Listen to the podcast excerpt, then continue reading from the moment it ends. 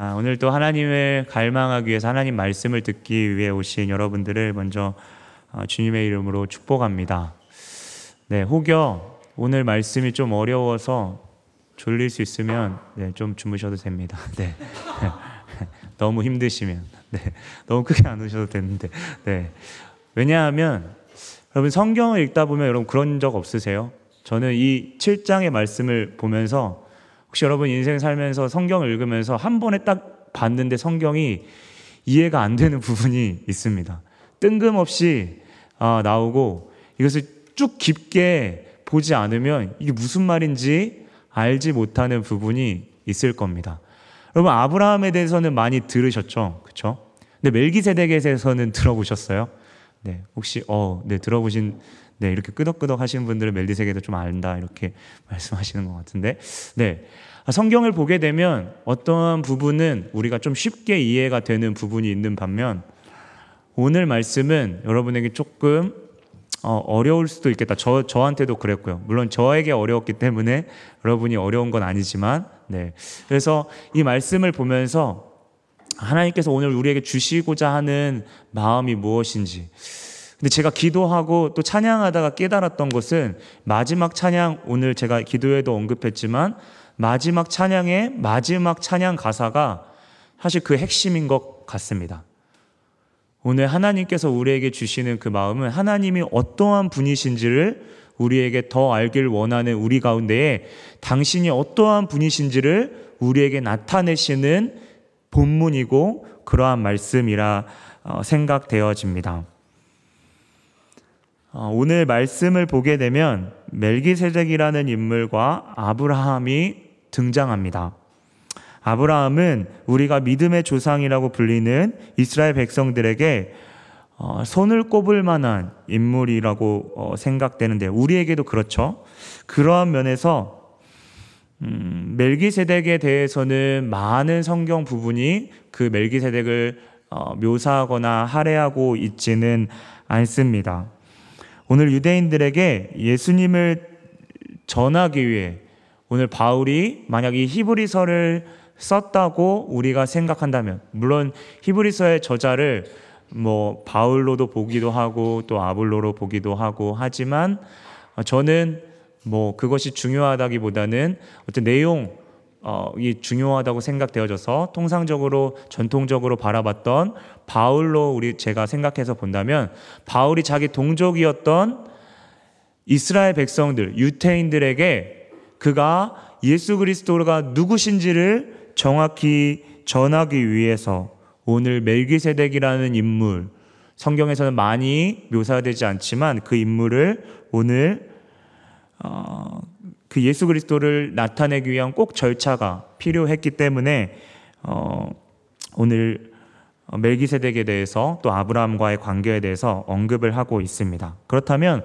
우리가 창세기 14장에 멜기세덱에 대해서 어떻게 언급하고 있는지를 우리가 잠시 살펴보는 게 좋을 것 같습니다. 어, 여러분이 아시다시피 아브라함에게는 조카 롯이 있었습니다. 음, 조카 롯이 아브라함과 그 관계에서 자기는 소돔으로 가겠다. 거기가 평안, 평원이 되게 어, 정말 어, 비옥하고 땅이 기름지고 사람들이 많이 사는 그곳으로 나는 가겠다. 라고 해서 소돔에 살고 있었던 상황이었습니다.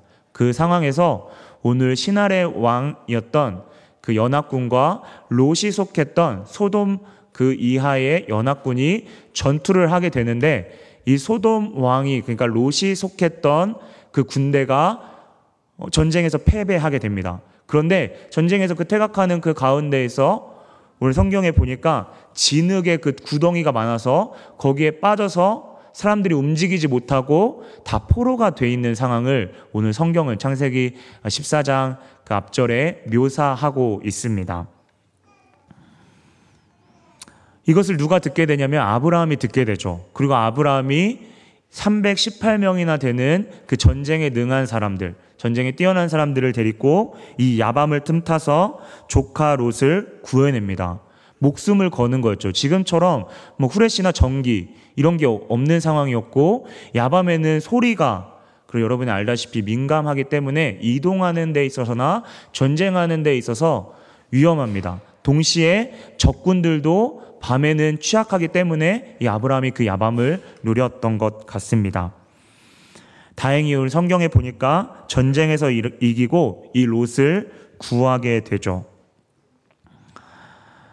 어, 그런데 오늘 전쟁에서 그 구하고 돌아오는 가운데 갑자기 멜기세덱이라는 제, 어, 제사장이 등장하고 그의 승리를 축하하면서 그에게 떡과 포도주를 주고 하나님께 복을 비는 장면이 나옵니다. 아브라함을 축복하는 거죠. 이때 아브라함이 하나님께 감사하며 그 감사의 표시로 제사장이었던 멜기세덱에게 자신의 10분의 1을 주게 됩니다. 어, 멜기세덱에 대한 언급은 이렇게 짧은 부분만 할애되고 있는데요. 지금 바울은 어, 히브리인들, 유태인들에게 복음을 전하기 위해서 멜기세덱을 언급합니다. 어, 지금 히브리인들, 유태인들의 상황은 우리가 갈라디아서를 쭉 수요일 날 봐왔는데요. 그거와 같이 어, 예수 그리스도를 받아들여야 되지만 동시에 율법을 취하고 있는 그렇게 유혹받았던 갈라디아 성도들과 비슷한 상황이 있었던 것이 바로 오늘 유대 그리스도인들이었고 그들은 율법을 지키는데 여전히 매여 있었고 그래서 그들에게 하나님께서 처음 율법을 줬던 모세와 그 아론은 그들에게 중요한 인물이었습니다. 여러분 상상해 보십시오. 1500년이나 되는 그 가운데 있어서 예배의 형식을 하나님이 주시고 그것을 따랐던 이스라엘 백성들이었습니다. 그리고 그들에게 죄를 해결하는 방식은 율법과 더불어 우리가 계속 수예배 때 반복했지만 율법과 더불어 그 안에 언약 안에 포함되어 있는 이 속죄라는 방식의 제사였고 그것을 집도하는 제사장 그리고 1년에 한 번 백성의 모든 죄를 짊어지고 지성소로 들어가는 대제사장. 그 첫 번째 대제사장이었던 아론은 그들에게 엄청나게 큰, 어, 또 높아 보였던 사람이었고, 그렇게 아론의 역할, 아로니아의 그 율법을 통한 대제사장, 레위지파의 후손들은 정말 역할이 아, 아주 중요했습니다. 그런데 1500년 후에 갑자기 하나님이 직접 등장하셨고 그들의 죄를 모두 짊어지고 십자가에서 대제사장의 역할과 더불어서 희생 제물이 되셨다는 사실은 지금 바울을 통해 듣고 있는 청중이었던 유대 그리스도인들에게는 참 감사한 일이었지만 동시에 엄청난 혼란스러운 일이기도 하였습니다. 어, 이제는 더 이상 옛 어떠한 언약의 속죄 방식이 이젠 더 이상 필요가 없어졌고 그래서인지 그들에게 예수님이 하신 역할과 이해는 너무나도 중요했습니다. 그것이 납득되지 않는 한 그들이 그것이 어, 예수님에 대해서 완전히 납득되지 않는 이상 그들이 그동안 지켜왔던 역사적인 어떠한 전통을 그들은 계속해서 그리워하고 있었고 그들은 그래서 계속해서 구약의 어떤 율법, 구약의 방식을 붙잡게 되었고 이건 동시에 예수 그리스도를 바로 아는데 완전히 온전히 아는 데에 걸림돌이 되었습니다. 예전에 제가 수요예배 때 말과 자동차에 대한 비유를 통해서 좀 그 부분을 율법과 그리스도의 관계를 어, 예로 들었던 것 같은데요. 한번 좀 더 다시 한번 생각을 해 본다면 한 아버지가 있었습니다. 아들을 사랑했었습니다. 그래서 그 아들에게 선물을 주려고 했는데 당시의 교통수단이 말이었습니다. 그래서 얘야, 내가 너가 크면 가장 비싸고 좋고 좋은 말을 너에게 허락해 주겠다. 내가 너에게 사주겠다. 라고 말했죠. 근데 아들이 이제 차가 그 교통수단이 필요할 때가 되게 되고 컸을 때에는 이제 말을 더 이상 타고 다니지 않고 사람들이 대부분 차를 타고 다녔죠. 어, 아버지가 선물을 네, 말을 해줬을까 아니면 자동차를 해줬을까요? 당연히 자동차를 해줬겠죠. 왜냐하면 아버지의 목적, 그 담겨져 있는 목적은 어떠한 말, 어떤 눈에 보이는 것이 아니라 가장 좋은 것, 그 시대에 가장 아들에게 필요한 것을 주려고 했던 것이 아버지의 마음이었습니다. 이스라엘 백성들에게 단순히 이스라엘 백성들을 혼란시키려고 이 율법을 폐하신 것이 아니라 아들인 자녀인 이스라엘 백성들에게 가장 소중한 것을 주시기 위해서 하나님께서 주신 그 약속이 바로 새 언약, 바로 예수 그리스도였습니다. 그런데 이것을 유대인들은 깨닫지 못하고 계속 옛 언약, 미련하게 계속 말과 같은 옛날에 있는 것들을 어, 계속 찾고 구하는 모습을 보게 되죠.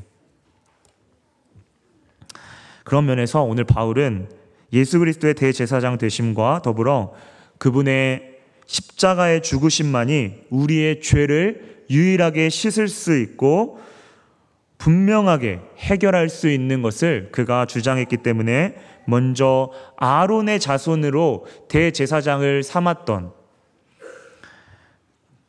그 히브리인들의 사고를 부셔야만 했습니다. 깨뜨려야 했죠.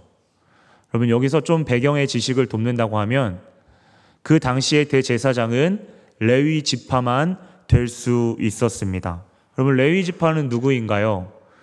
조금 더 거슬러 올라가면 족장의 시대가 있었습니다. 아브라함이 있고 이삭이 있고 그, 그의 아들 이삭 그리고 그의 아들 야곱이 있었죠. 그 야곱의 셋째 아들이 바로 레위이고 예수님은 넷째 아들이었던 유다 자손으로 오셨습니다. 그런데 이 율법 홍해가 갈라지고 이 후, 훨씬 후대였죠. 400년 정도가 지나고 이 모세 시대가 그러니까 레위나 어떠한 유다나 이러한 어, 족장의 어떠한 어, 열두 지파의 족장의 어떤 우두머리였던 그런 사람들이 다 죽고 약 400년이 지난 후에 모세가 등장했을 때에 하나님은 어, 조금 불완전하지만 아론 레위 지파에 있는 어, 사람만 그러니까 셋째 아들이었던 레위 지파의 자손들만 대제사장과 제사장의 역할을 하도록 직분을 맡겼습니다. 그런데 이것은 한시적이었고 일시적이었죠. 왜 그러냐면 육체적으로 계속 그 제사장의 직분을 반복해서 나왔기 때문에 어, 어떠한 고정적인 사람이 있었던 것이 아니라 하나님께서 그 인간의 연약함 속에서 하나님의 그 나중에는 이제 예수 그리스도의 그 구원의 그 모형으로서 일시적으로 하나님께서 주셨던 허용하셨던 어떠한 제도였습니다. 그런데 이 제도를 깨야만이 완전히 부셔야만이 이 예수 그리스도를 알기 때문에 오늘 바울이 오늘 너희가 더 이상 레위 지파의 어떠한 제사장의 그 규칙을 따라서는 안 된다. 그것이 아닌 영원한 제사장이신 예수 그리스도를 따라야 되는데 예수 그리스도를 이해하기가 처음부터 너무 어려워서 마치 아이에게 그림책을 보여주듯이 오늘 멜기세덱이라는 바로 아브라함과 같이 있었던 그 사람을 다시 등장시킴으로써 예수님의 어떠한 분이신지를 오늘 설명하고 있는 것입니다.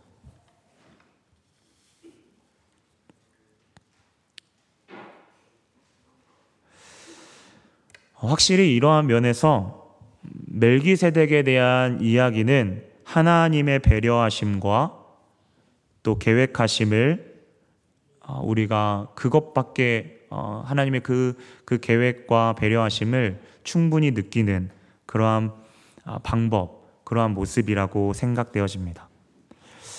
아, 그 내용은 비록 짧지만 많은 부분에 있어서 예수님의 대제사장 되심을 보여주고 있기 때문이죠. 어, 바울은 먼저 아브라함이라는 인물을 등장시키죠. 그리고 그들에게 아브라함은 모세보다 뛰어나다는 것을 먼저 전제로 하고 있습니다. 어, 우리가 아까 전에 방금 제가 설명드렸듯이 모세보다 약 400년, 모세가 출애굽한 지가 1446년 정도 된다고 하는데 아브라함이 2100년에서 2300년으로 이야기한다면 훨씬 전에 있었던 족장에 있었던 어, 사람이었죠. 어,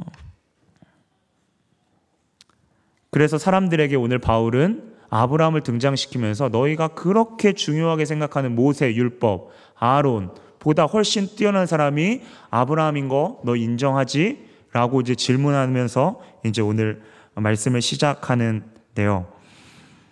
음, 그러한 면에서 아브라함은 모세보다 더 이스라엘 백성들에게 상식적으로 우리는 잘 모르지만 유태인들에게는 아브라함이 더 인정받는 위치에 있었고 어, 오늘 그 아브라함이 자세를 자신의 자세를 낮추어서 멜기세덱이라는 그 제사장에게 11조를 드리는 모습을 오늘 바울이 설명하면서 성경은 멜기세덱이 그래서 더 크게 큰 사람이다. 더 위대한 사람이다. 제 말이 아니라 우리 히브리서에 그대로 나와 있죠. 그리고 그를 하나님이 세우신 제사장이다라고 말하고 있습니다.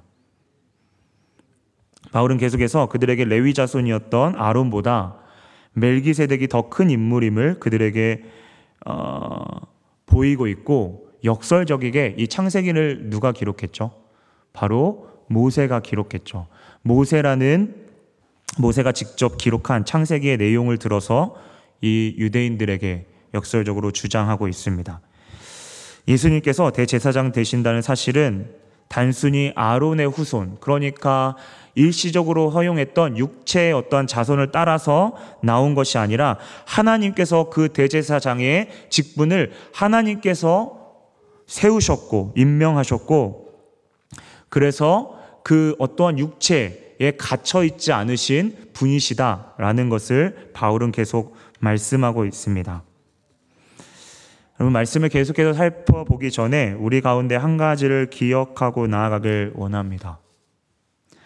혹시 우리 가운데 유대인들처럼 예수님께 온전히 나아가는데 아직 포기하지 못하고 내려놓지 못하는 우리의 옛 모습이 있지는 않은가요?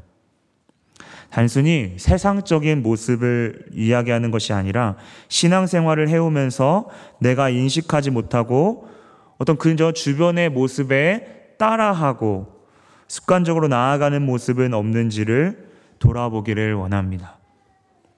동시에 예수님께 마음으로 나아가기보다 오늘 선민의식으로 놓지 못하였던 히브린들처럼 어느 순간 들어와 있는 굳은 껍질과 같은 나를 어떠한 기독교라는 울타리에서 우월하게 만들고 있는 그 무언가가 나에게 있지 않은지를 우리는 어, 생각해 봐야 합니다.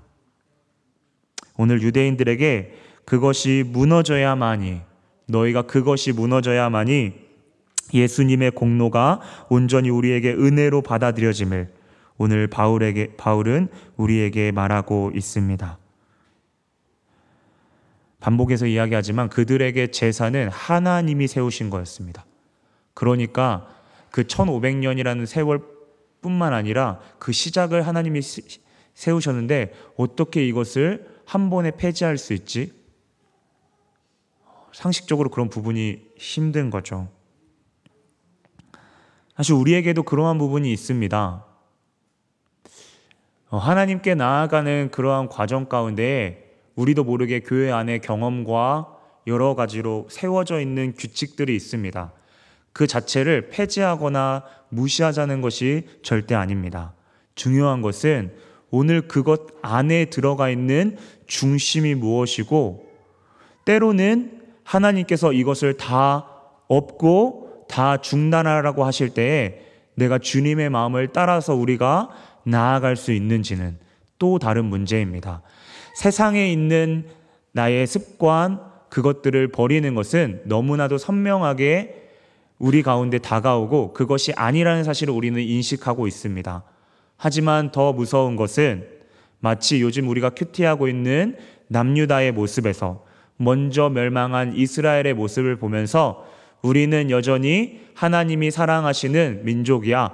우리가 감히 어떻게 바벨론에게 멸망할 수 있어? 라고 우리는 여전히 제사를 드리고 있고 우리는 하나님께 예배하는데 라고 하는 그 모습이 다른 모습이 아닌 하나님께서 가장 경계하고 계시는 그 모습이라는 사실을 우리는 기억해야 합니다.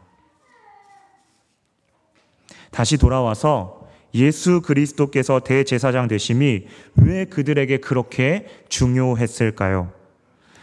대제사장만이 백성의 모든 죄를 속죄하는, 사하는, 없애는 역할을 맡았고 그것은 하나님의 방식이었습니다. 그 대세자, 대제사장의 모습을 통해서 예수님이 인류의 죄를 구원하심을 어떠한 것인지 우리에게 확실하게 알려주신 것입니다. 그런데 히브리인들이 생각할 때에는 당시의 법처럼 대제사장은 반드시 레위 지파에서 나와야 했고 그래서 예수님이 사는 그 시대에도 제사장은 존재했습니다. 그래서 그들은 이해하기 힘들었고 인류의 죄를 해결하는 역할을 예수님이 하셨다는 데에서는 대제사장이 아니신데 유다 지파에 나오셨는데 어떻게 그럴 수 있지? 라고 하는 유대인들에게는 이러한 주장이 설득력이 떨어지게 부족하게 보였던 것이죠. 그래서인지 오늘 멜기세덱과 같은 신분으로 오셨다는데 우리는 좀 더 멜기세덱을 주목해야 합니다. 성경에서는 멜기세덱이 어떠한 후손이고 어디서부터 왔는지를 이야기하고 있진 않습니다. 마치 시간을 초월해서 온 사람처럼 그리고 있습니다. 그리고 갑자기 등장하여서 아브라함을 축복하죠. 그런데 이러한 모습이 예수님과 너무나도 흡사합니다. 예수님도 시공간을 뚫고 오셔서 성령으로 잉태되어 이 땅에 오셨죠. 3절에, 오늘 본문 3절에 하나님의 아들과 그러한 모습에 있어서 닮아 있다라는 표현이 성경 말씀에 그대로 나옵니다. 성경은 계속해서 멜기세덱이 우월한 자다라고 이야기하죠. 당시 연합군에서 승리한 아브라함이 겸손하게 누군가 그 노량물을 주었다는 것은 아브라함이 그 멜기세덱이라는 그 사람이 어떠한 사람이를 어떠한 사람인지를 이미 알고 있었다는 겁니다. 그리고 그분이 하나님의 사람이 었다는 것을 그는 알았다는 것이죠. 아브라함은 목숨을 걸고 조카 롯을 구하는 그 순간에 하나님이 자신과 함께 하신다는 것을 인식했고 그것은 대, 그 제사장의, 그 멜기세덱의, 하나님의 제사장의 축복을 통해서 다시 확인되었습니다. 이와 동일하게 우리가 하나님의 자녀라는 사실과 더불어 우리와 영원히 함께 하신다는 것을 확인할 수 있는 그 강력한 증거가 바로 예수 그리스도께서 십자가에서 물과 피를 다 쏟고 우리의 죄를 용서하셨다는 그 사실입니다. 그리고 그분이 십자가상에서 숨을 거두시는 그 직전에 다 이루었다. 라고 말씀하시는 그 가운데에 하나님께서 처음 아브라함을 통해서 하나님의 백성을 구원하시기로 작정하시고 그 뜻이 말만이 아니라 이 땅 가운데 시공간을 뚫고 오셔서 십자가에 못 박히시고 죽으시고 또한 부활하심으로써 그분이 짊어졌던 그 죄가 우리가 헷갈릴 수 있지만 확실히 그 죄가 예수 그리스도의 그 자신의 죄가 아닌 우리의 죄라는 것을 부활 이라는 것을 통해서 그분이 인간이 아니라 하나님 되심을 말씀하는 것이고 그 신신하신 하나님께서 이전에 계획하셨던 그 작정하심을 그대로 이루셨다는 것을 그 부활을 통해서 우리에게 강력하게 보여주고 있다는 사실입니다. 그리고 그분이 승천하시며 우리에게 하신 말씀이 있으시죠. 내가 세상 끝날까지 너희와 항상 함께 있으리라. 우리는 멜기세덱의 축복하는 그 모습을 보며 계속해서 예수님의 모습을 보게 됩니다. 여러분, 그래서 예수님이 우리의 소망 되신다는 사실은 우리에게 이 세상에 그 어떠한 것도 비교하지 못하는 소망임을 확실하게 말해줍니다. 그 예수님을 바로 알 때, 유대인들이 놓지 못하고 머뭇거렸던 그 율법에 있어서 우리가 온전하게 자유할 수 있고, 그분께 나아가는 길만이 유일하게 하나님과 영원히 교제할 수 있는 길임을 우리가 명확하게 깨닫게 되는 것이죠. 계속해서 오늘 성경은 멜기세덱이 어떻게 죽었는지를 어, 그리고 있지 않습니다. 그의 모습 가운데 어떠한 영원이라는 속성을 영원이라는 그 단어를 계속 떠올리게 합니다. 그러면서 우리는 계속 누구를 생각해야 되죠? 예수 그리스도를 생각하게 되는 거죠. 그 불멸의 생명의 능력, 부활 가운데 영원한 대제사장이 되시고 그 문제는 그 어떠한 의미는 그분이 멜기세덱이 어떠한 어, 끝이 없는 그 모습을 보여주면서 그 대제사장의 직분은 영원한 것이었고 그래서 그 죄를 해결하는 그 자체가 그 시대를 시간 안에 갇혀 있는 그들의 죄만을 레위의 제사장들은 시공간에 갇혀서 그 사람들 이스라엘 백성들만의 죄를 사했다면 멜기세덱의 그 끝이 보이지 않는 그 영원한 모습을 보면서 예수 그리스도의 죄는 과거뿐만 아니라 시공간을 초월한 모든 사람의 죄를 담당하게 했다는 그 사실을 오늘 유태인들에게 방황하고 있고 헷갈려하는 유대인들에게 오늘 확실하게 이야기하는 것입니다. 어쩌면 예수님의 죄가 지금 앉아 있는 나에게도 유효할까라고 질문하는 우리 가운데에 멜기세덱이라는 그 모형, 마치 부모님이 아이에게 추상적인 단어를 설명해 주려고 그림책을 보여주듯이 그렇게 멜기세덱이라는 그 실존했던 인물들, 유대인들도 알고 있었던 그 인물을 꺼내면서 예수 그리스도의 그 십자가의 그 죽으심이 오늘 나에게도 엎드려 나에게 마음을 낮추고 하나님께 나아가는 그 나에게도 유효함을 오늘 성경은 확신 있게 우리에게 말씀하고 있는 겁니다. 오늘 이 과정에서 하나님이 역설적으로 유대인들을 얼마나 사랑하셨는지를 보여주십니다. 그냥 예수만 믿으면 되고 너희는 이미 많이 축복받았어. 그러니까 너희는 내가 이 정도 해줬으면 너희는 알아듣고 따라와야지 라고 말씀하시는 것이 아니라 계속해서 말하지만 그 어린아이에게 그 계속해서 말하는 어, 그 언어를 계속해서 바꿔가고 조금씩 이해시키고 지혜롭게 얼, 어떻게 하면 그 아이가 잘 알아들을까 고민하고 나아가는 그 부모의 마음으로 오늘 그 인격적이신 아버지의 하나님의 모습으로 오늘 이스라엘 백성들에게 다가가는 모습입니다. 그분의 가르치심의 모든 초점은 바로 예수 그리스도를 어떻게 하면 더 잘 알 수 있을까에 초점이 맞춰져 있습니다. 그리고 이것은 저는 성령님의 일하심이라라고 이야기하고 있습니다. 말하고 싶습니다.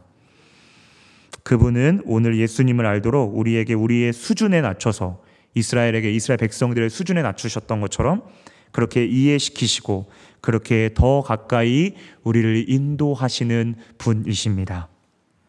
오늘 바울은 이스라엘 백성들이 구원에 있어 이스라엘 울타리에 안으로 들어와야 한다는 유대 그리스도인이 아니라 이방 그리스도인들에게 너희가 구원받으려면 우리의 울타리로 들어와야 돼 라고 하는 그 사실을 철저하게 배격합니다. 사실 이거는 쉽지 않습니다. 1500년간 지켜왔던 전통을 하루아침에 폐기하는 것은 쉽지 않죠. 어쩌면 우리의 신앙의 연수가 차오를수록 덕지덕지 붙은 무언가가 있을 것입니다. 여러분, 30년 전에 교회는 이 시대가 성전 건축이라고 말하며 움츠려 드는 모습을 상상하지 못했을 것입니다. 제가 30년을 강조하는 것은 한 세대를 말하는 겁니다. 유대인들과 그 지금 예수님 시대 히브리인과 모세는 1500년 사이죠. 한 세대만 달라도 어떻게 다른지를 우리는 보게 됩니다. 여러분 30년 전에 교회는 청년들의 삶이 힘든 가운데 교회의 봉사가 당연한 것이 아닌 정말 헌신의 헌신이 필요한 것임을 여러분 동일하게 체감하지는 못했을 겁니다. 제가 이 시간 한국 교회의 어떤 기성 세대를 비판하려는 것이 절대 아닙니다.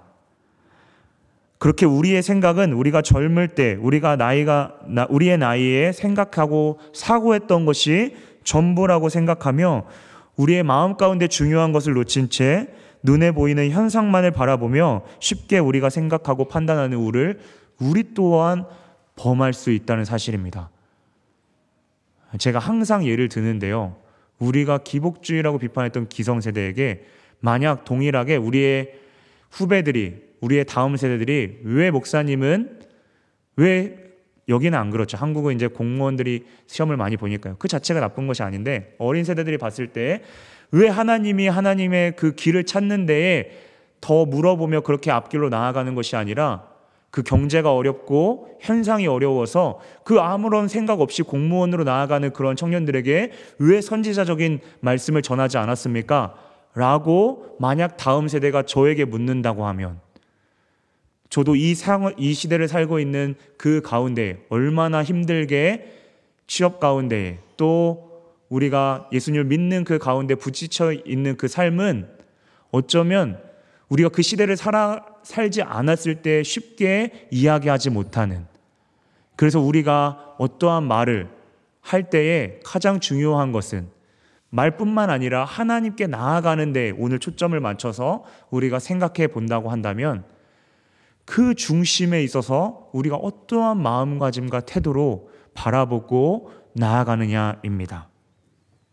중요한 것은 우리의 기준이 앞으로 더 모호해져 갈 때, 우리의 삶은 저는 더 복잡해지리라 생각합니다. 오늘 그 가운데에 제 해답이 아닌 오늘 성경 기자는 역설적으로 그리스도의 대속과 그분의 이야기하심, 위대하심을 이야기합니다. 그분을 바라볼 때에 우리는 진정 우리는 시대와 상관없이 결국 이 시대를 살아가는 우리에게 유일한 소망은 우리의 유일한 초점은 그분과의 관계와 그분을 어떻게 인식하고 살아가는지를 우리에게 말해주고 있습니다. 이것은 결국 열심히 사는 우리에게 남는 것은 그분과의 관계이고 그분과의 교제만이 우리의 소망이 되며 기쁨이 됨을 이야기합니다. 그러면 어떠한 사람이 묻을 수 있습니다. 그러면 사회적인 형상에 우리는 묵인하고 그렇게 살아가야 하나요? 아니요, 그렇지 않습니다.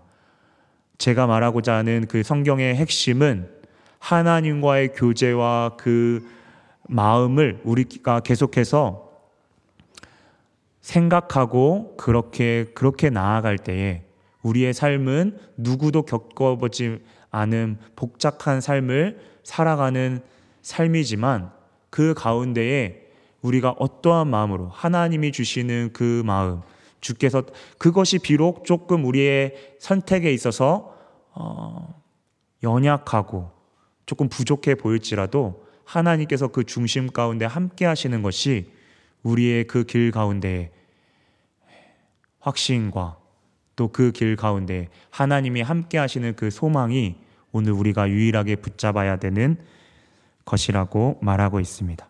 성경은 하나님의 나라는 성령 안에서 의와 평강과 희락이라고 이야기하는데요. 어, 단순히 어, 하나님과의 관계 가운데 있어서 우리의 일반적인 평안과 안식을 위한 부분이라기보다는 상황과 환경은 다 다르지만 그 가운데 있어서 이 세상 계속해서 제가 비교하고 있는 레위 지파는 이 세상 안의 틀이 전부라고 생각하고 이 가운데에 사고가 갇혀 있고 이 가운데서 아웅바둥하지만 예수를 믿는 우리는 우리가 많이 들어왔죠. 순례자의 인생이고 나그나의 인생이고 이 시공간을 초월하시는 멜기세덱과 같은 예수 그리스도를 우리가 기억한다고 한다면 이 세상에 우리가 눈으로 바라보는 것이 전부가 아니라는 것을 우리는 다시 한번 인식하고 하나님께서 한시적으로 우리에게 허락하신 이 땅에서 우리가 어떻게 나아가야 될지를 우리는 고민하고 그 가운데 하나님은 여러분과 반드시 함께 하신다는 사실입니다.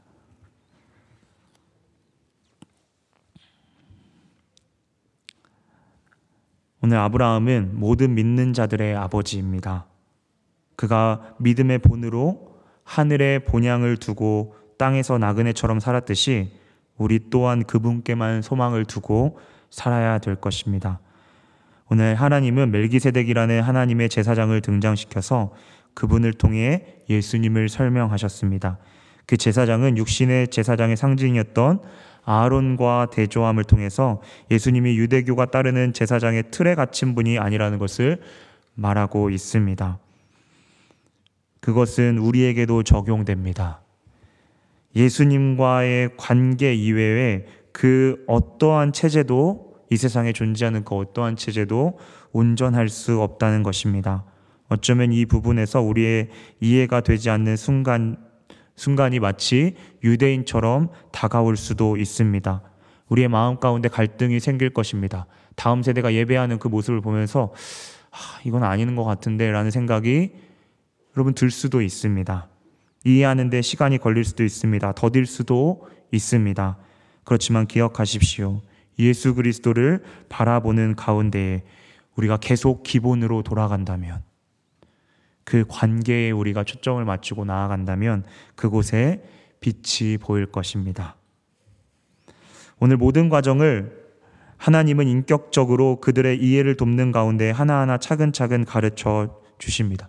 하나님 우리의 삶에 그렇게 선하신 분이세요. 우리 막 골려가지고 야, 너 한번 당해봐라 라고 하시는 분이 절대 아니시라는 겁니다. 그리고 오늘 본문뿐만 아니라 예수님의 예수가 누구신지를 구약 시대부터 수많이 설명해 왔습니다. 예언서를 통해서도 볼 수 있고요. 또 어, 시편의 기자 다윗을 통해 다윗의 고백을 통해서도 그 예수님에 대해서 어, 그들이 아는 어떠한 깊이는 조금 한정적이었지만 계속해서 말씀하고 계셨죠. 여러분 예수님을 아는 것이 얼마나 우리에게 중요하면 마치 수영하기 전에 아이들에게 물을 이렇게 만져보면서 물이 물이 무서운 것이 아닌 것을 이렇게 인격적으로 알려주시는 그 하나님의 모습이 오늘 멜기세덱을 어, 이야기하면서 말씀하시는 그 하나님의 마음 가운데에 보입니다. 우리가 말할 수 없는 어, 그 고통 가운데 있을지라도 오늘 그분의 사랑은 오늘 선하신 그 하나님의 모습처럼 어, 우리 가운데 평안을 주시고 우리가 만약에 우리의 뚫지 못하는 그 환란 가운데 있다면 우리에게 그 소망의 투구로서 하나님을 바라보며 그것을 뚫고 갈 수 있는 그 은혜를 마치 성경의 욥과 같이 그 감사하는 가운데 나아갈 수 그 가운데에까지 나아가도록 우리를 도우십니다. 그리고 혹여 우리의 마음 가운데 시련과 절망 가운데 빠진 지체가 있다면 우리의 영혼에 휴식을 주며 지쳐 있을 때 쉼을 주시는 분이 바로 예수님이십니다. 수고하고 무거운 짐진 자들아 다 내게로 오라. 내가 너희를 쉬게 하리라 말씀하셨던 예수님의 모습이죠. 여러분 그 예수님만 우리의 자랑 되심을 우리가 믿음으로 선포하며 나아가길 원합니다. 이 세상 가운데 때로는 우리가 기죽고 어, 그렇게 살아갈 수 있지만 하나님의 크심, 이 세상을 창조하신 하나님이세요.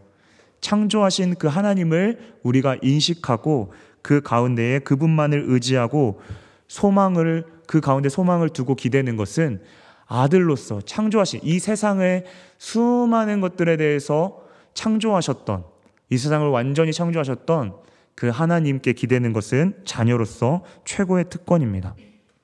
다른 것에 집착하지 맙시다. 눈에 보이는 것에 계속 눈이 시뻘개져서 그것만을 막 찾아야만 하고 그것만을 붙잡아야 되는 것처럼 그렇게 열려서 가지 않는 하나님을 바라보는 잠잠하게 침묵하고 주님의 말씀하심이 무엇인지를 귀 기울이는 그래서 오직 예수 그리스도만을 바라보는 저희 되기를 주님의 이름으로 축원합니다. 어, 사랑하는 성도 여러분, 오늘 하나님은 창세기에 그리스도의 모형인 한 인물을 남겨 두셨습니다. 그리고 그것은 유대인들이 가장 따랐던 모세가 그것을 기록하게 하셨죠. 멜기세덱과 아론을 비교하면서 예수 그리스도를 따르는 것이 옛 율법에서 그들이 완전히 벗어나야 함을 말하고 있습니다. 이것은 마치 아이가 더 맛있는 음식을 먹으려면 손에 있는 것을 놓아야만 하는 것과 같습니다. 율법은 계속 무엇인가를 우리에게 계속 재촉합니다. 노력하고 행동해야 된다고 말하는 반면에 예수님을 철저하게 너가 세상에 속했던 그 옛 방식을 내려놓아야 된다라고 말씀하십니다. 그리고 십자가만을 의지해라. 투박해 보입니다. 그런데 그 길이 가장 복된 길이고 그 길만이 좁은 길 가운데에 생명이 있음을 말하고 계시죠. 여러분 십자가를 의지하는 것은 무엇입니까? 우리가 철저하게 죄인됨을 고백하면서 그리스도의 피만이 우리의 죄를 씻을 수 있다는 사실입니다. 여러분 우리 가운데 십자가의 피가 우리에게 완전히 이해될 수는 없습니다. 하지만 성경 성, 성경 가운데에 성령은 수많은 가운데의 그 구약의 모습 성경을 통해서 예수 그리스도의 십자가의 그 피가 우리를 사해 줬음을 우리에게 믿게끔 계속 그 마음을 불어넣어 줍니다. 그리고 그 가운데에 그리스도의 사랑을 보게 하십니다. 그리스도를 더 알기를 원하십니까? 오늘 성경 가운데 마치 대제사장의 그 모습 가운데 그 멜기세덱의 모습 가운데 그리스도의 모습을 봤던 것처럼 어쩌면 성경의 모습을 우리가 계속 따라가고 계속 바라보는 것이 그 가운데 그리고 예수 그리스도의 소망 그것만을 우리가 붙잡아야 함을 우리는 고백하고 그렇게 우리는 아버지께 온전히 나아가게 될 것입니다. 우리 같이 찬양하면서 우리의 고백 가운데 하나님 어떠한 분이신지를 좀 고백했으면 좋겠습니다. 나의 기쁨, 나의 소망 되시는 예수님, 나의 생명 되시는 예수님. 제가 이 말씀을 어, 정리하고 이 찬양이 떠올랐는데요. 하나님 얼마나 인격적이신지를 제가 계속 오늘 설명해 드렸습니다. 어쩌면 오늘 설교의 가장 큰 핵심은 하나님은 인격적이시고 그 하나님이 여러분 눈앞에 우리의 눈앞에 보이진 않지만 우리의 가장 가까이 계신다는 사실이고 그 하나님께 우리는 인격적으로 나아갈 수 있음을 오늘 이야기하고 싶었습니다. 그리고 우리가 가장